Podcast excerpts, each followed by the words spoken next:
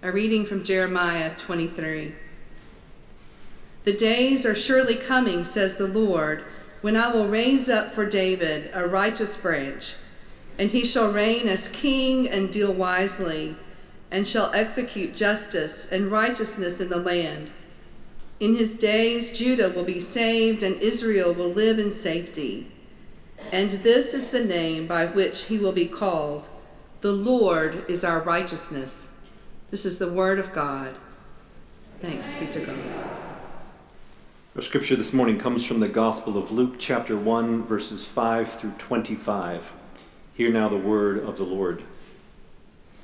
In the days of King Herod of Judea, there was a priest named Zechariah who belonged to the priestly order of Abijah. His wife was a descendant of Aaron, and her name was Elizabeth. Both of them were righteous before God, living blamelessly according to all the commandments and regulations of the Lord. But they had no children, because Elizabeth was barren, and both were getting on in years. Once, when he was serving as a priest before God and his section was on duty, he was chosen by lot, according to the custom of the priesthood, to enter the sanctuary of the Lord and offer incense. Now, at the time of the incense offering, the whole assembly of the people was praying outside. Then there appeared to him an angel of the Lord standing at the right side of the altar of incense. When Zacharias saw him, he was terrified, and fear overwhelmed him. But the angel said to him, Do not be afraid, Zechariah, for your prayer has been heard. Your wife Elizabeth will bear you a son, and you will name him John. You will have joy and gladness, and many will rejoice at his birth, for he will be great in the sight of the Lord. He must never drink wine or strong drink. Even before his birth, he will be filled with the Holy Spirit. He will turn many of the people of Israel to the Lord their God. With the spirit and power of Elijah, he will go before him to turn the hearts of parents to their children and the disobedient to the wisdom of the righteous, to make ready a people prepared for the Lord. Zacharias said to the angel, How will I know that this is so? For I am an old man and my wife is getting on in years. The angel replied, I am Gabriel I stand in the presence of God, and I have been sent to speak to you and to bring you this good news. But now, because you did not believe my words, which will be fulfilled in their time, you will become mute, unable to speak until the day these things occur. Meanwhile, the people were waiting for Zechariah and wondered at his delay in the sanctuary. When he did come out, he could not speak to them, and they realized that he had seen a vision in the sanctuary. He kept motioning to them and remained unable to speak. When his time of service was ended, he went to his home. After those days, his wife Elizabeth conceived, and for five months she remained in seclusion. She said, This is what the Lord has done for me when he looked favorably upon me and took away the disgrace I have endured among my people. This is the word of the Lord. Would you pray with me? Gracious and holy God, I pray now that you would pour your Holy Spirit through me, that these words might truly become your living word to your people. And I pray that you would open up each of our hearts and minds, that we might receive that word exactly in the place that we need to hear it. For we pray this in the name of our coming Savior, Jesus the Christ. Amen. Zechariah and Elizabeth were model Jewish citizens. As a descendant of Moses' brother Aaron, Zechariah was a priest, and priests were highly respected people in Israel. And though priests were not required to marry women from other priestly families, to do so was a double honor. And Zechariah's wife Elizabeth was also a descendant of Aaron. So this was a highly honorable and respectable couple with an impeccable pedigree. And to top it all off, the text tells us that they were righteous in God's eyes, faithfully observing all of God's commandments. Zechariah and Elizabeth were the kind of couple most others in Israel wished they could be. They were pillars of the church, They came from great families. They had a very high social standing. Zechariah had a great job. But something was missing. They were now getting on in years, and they had no children. Elizabeth was barren. Now, in this culture, women of higher social classes in particular were considered to have fulfilled their purpose in life if they gave birth to sons. And not only did Elizabeth have no sons, she had no children at all. According to Deuteronomy 28, breaking God's commandments could result in a cursing of the womb. This often led people to assume that if a woman had no children, it was because she was being punished by God for her sins. So women here who were childless often felt great shame and disgrace, and Elizabeth was no exception. Of course, the text makes it quite clear that Elizabeth is above reproach. Despite the years of shame and humiliation she endured, neither she nor Zechariah ever became bitter or turned away from God. Instead, they remained faithful and devoted. Yet there was a sadness in their lives. The pain from that child shaped hole in their hearts remained as their constant prayers for a baby were left unanswered. Now, we all know about that pain, don't we? I mean, for most of us, it's probably not a child that we have longed for, but all of us have deeply yearned for something that has never come to be.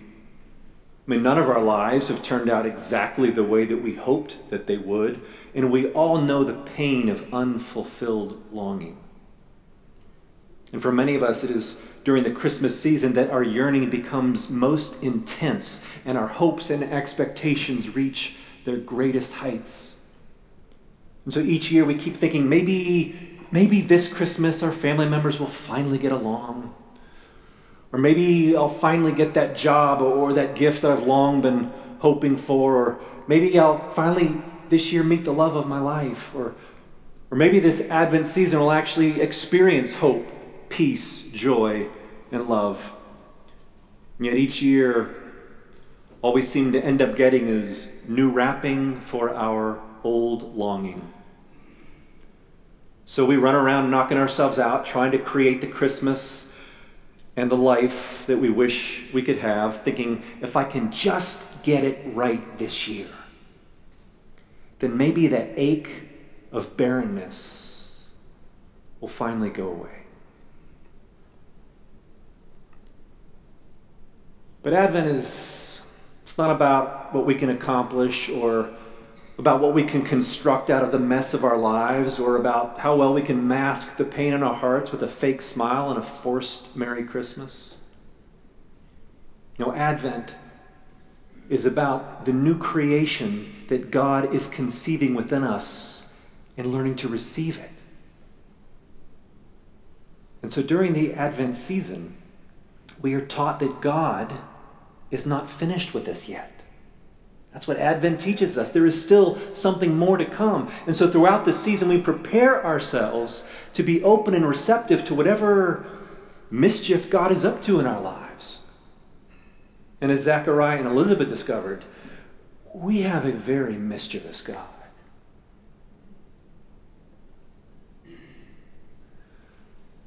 Now, Zechariah was in Jerusalem serving in the temple with his priestly division as they were required to do for two weeks out of the year.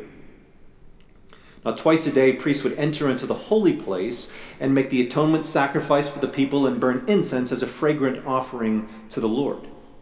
Meanwhile, all the people would gather outside and pray for the redemption of Israel. Now, burning this incense was a huge honor and privilege for a priest. Uh, the person was chosen by lot, and they were only allowed to do it once in their lifetime. Zechariah was now an old man, and he'd probably been praying for that privilege for his entire career, and yet he'd never been chosen for this special duty until now.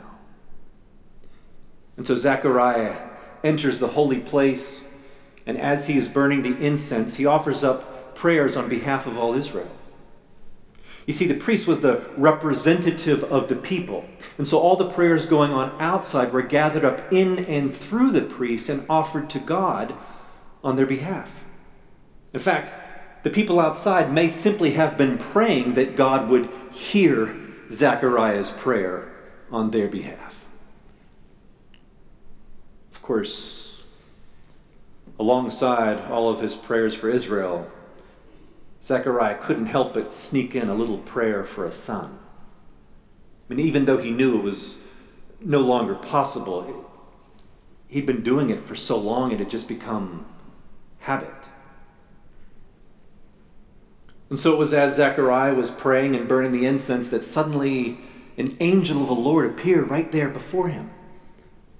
And he said, Do not be afraid, Zechariah. Your prayer has been heard. You're going to have a son, and you will name him John.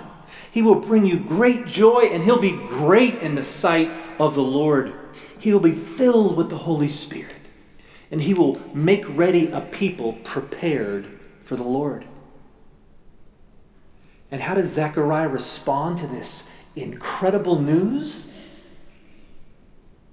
How can I be sure of this? Isn't that interesting? I mean, here is Zechariah inside the temple praying and praying like he'd done every day for years that God would answer his prayer, that God would satisfy his yearning for a son. And all the people are outside praying and praying that God would hear and answer Zechariah's prayer. And an angel of the Lord finally shows up and says, All right, all right, you can have it. And Zechariah says, Well, that can't be right.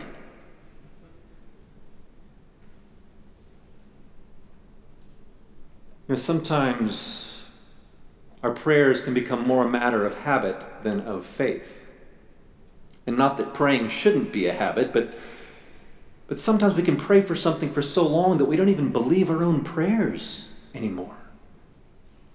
And because Zechariah did not believe, he was rendered mute until God's promise was fulfilled, which is only appropriate. I mean, after all, who wants to listen to a priest who doesn't believe that God answers prayer.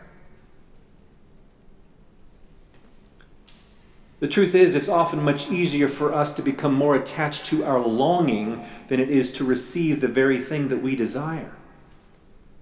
It's because even answered prayer often comes as a disruption in our lives.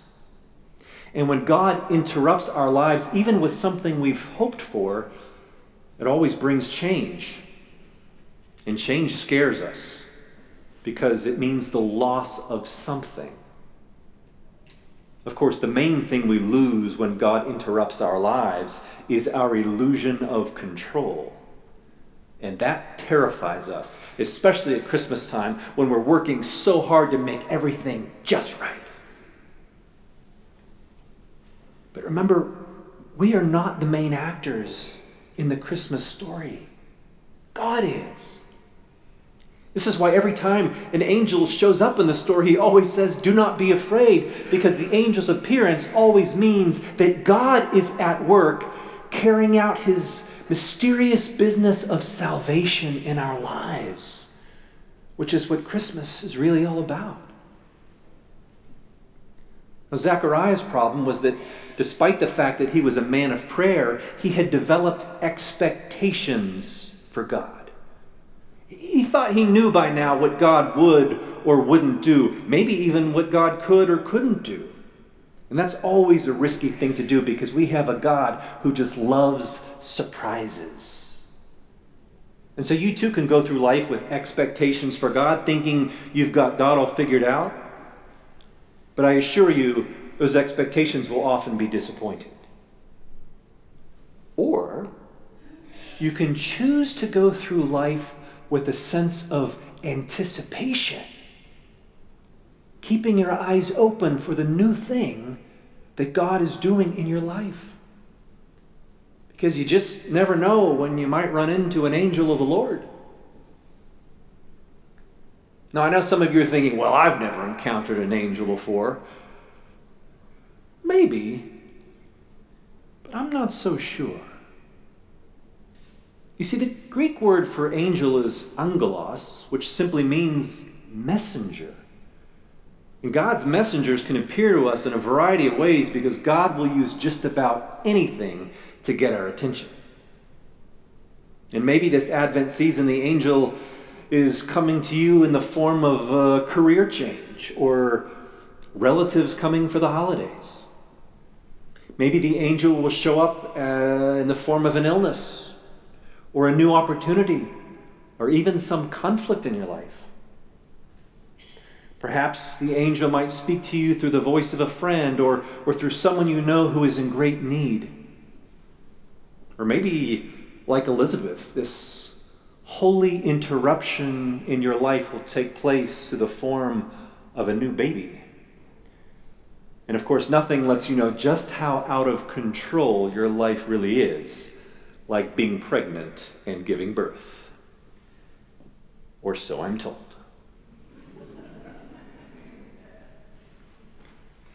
But just like with a pregnancy, we're not always aware at first of what God is up to.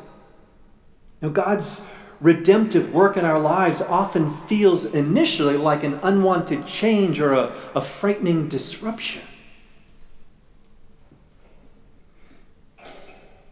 But if you're willing to, to listen and wait with openness and anticipation, you just might discover that God is at work conceiving new life within you. Remember, God isn't finished with you yet. There is still another chapter to be written. So whether you are 15 or just turned 50 or 85, God is still creating your life. Of course, you can still wear yourself out trying to be the creator and construct the perfect life for yourself and for your family. Good luck with that. Or you can choose to receive with faith and gratitude the life that God is continuously unwrapping before you, even when it feels out of control. But if you're willing to listen with your ears and look with your eyes for God's messengers in your life. You just might be surprised by the new thing that God is doing. But whatever form the angel of the Lord comes to you this Advent season, he always has the same purpose as that child born to Zechariah and Elizabeth. Remember, John the Baptist was not the Messiah. Now, he came to prepare us to receive the coming Savior and to lead us to him. After all, Jesus himself is the answer to all of our greatest prayers and our deepest longings. And the good news of the gospel and the great news of Christmas is that your prayer has been heard. Amen.